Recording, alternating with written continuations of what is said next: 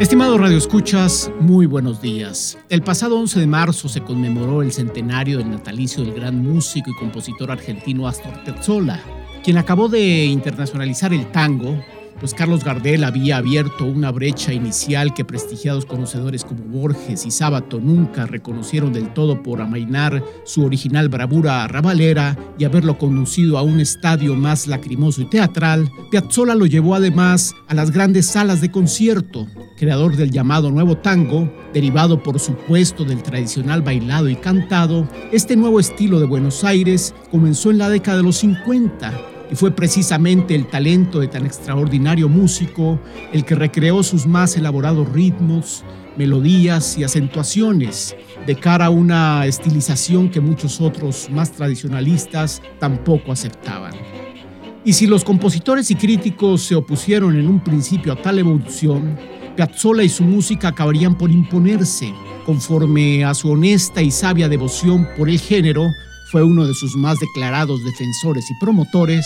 este inspirado autor sumó una no menos admirable preparación de muchos años. Primero con el octeto Buenos Aires y después con el quinteto Nuevo Tango, conjuntos que él creó y encabezó, llevaron su obra por todo el mundo y así fueron ganando otros espacios para la música argentina, con lo que hasta sus más declarados detractores acabarían por reconocer la vocación y el talento de un músico de tiempo completo. Influido también por eh, grandes jazzistas, como lo reconoce el propio jazzista Dimeola, que fue influido por él, Piazzolla logró darle al tango un rango específico.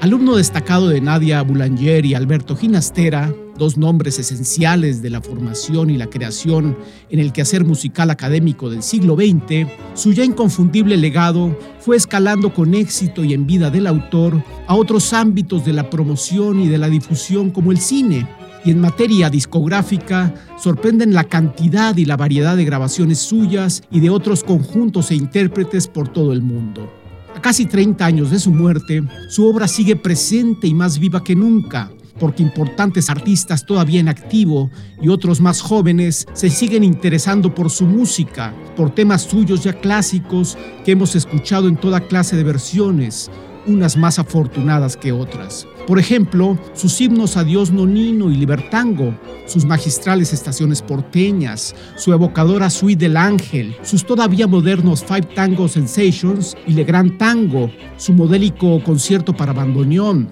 de endiablada ejecución para su instrumento de cabecera, su inseparable pareja, su referencial Histoire du Tango y por supuesto su ópera tango, operita como él mismo le llamaba con cariño y con sorna, María de Buenos Aires.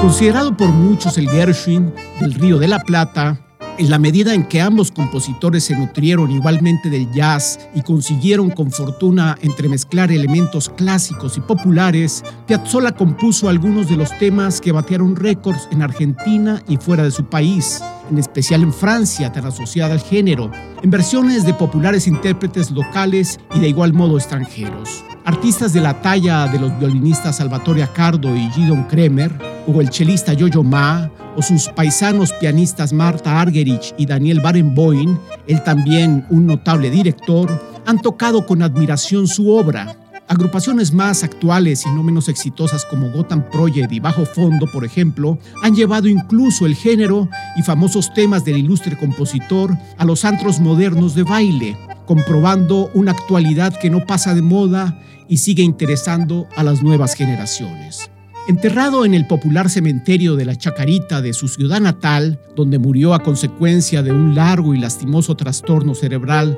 a causa de un derrame sufrido tiempo atrás en su no menos amada París, donde pasaba largas temporadas, la Camerata Bariloche quizás sea uno de los ensambles con mayor prestigio que más y mejores discos ha grabado con obra de uno de sus más admirados compositores de cabecera, y todavía recuerdo con placer y con nostalgia cuando vinieron a México a presentar su testimonial gran proyecto de homenaje luctuoso al gran maestro platense recientemente desaparecido, Tango, que incluye obras escritas por el notable compositor argentino exprofeso para ellos, como sus dos suites para orquesta de cuerdas y solista, La Punta del Este para bandoneón y la de oboe, y los hermosos tangos número uno y número dos, coral y canyengüe,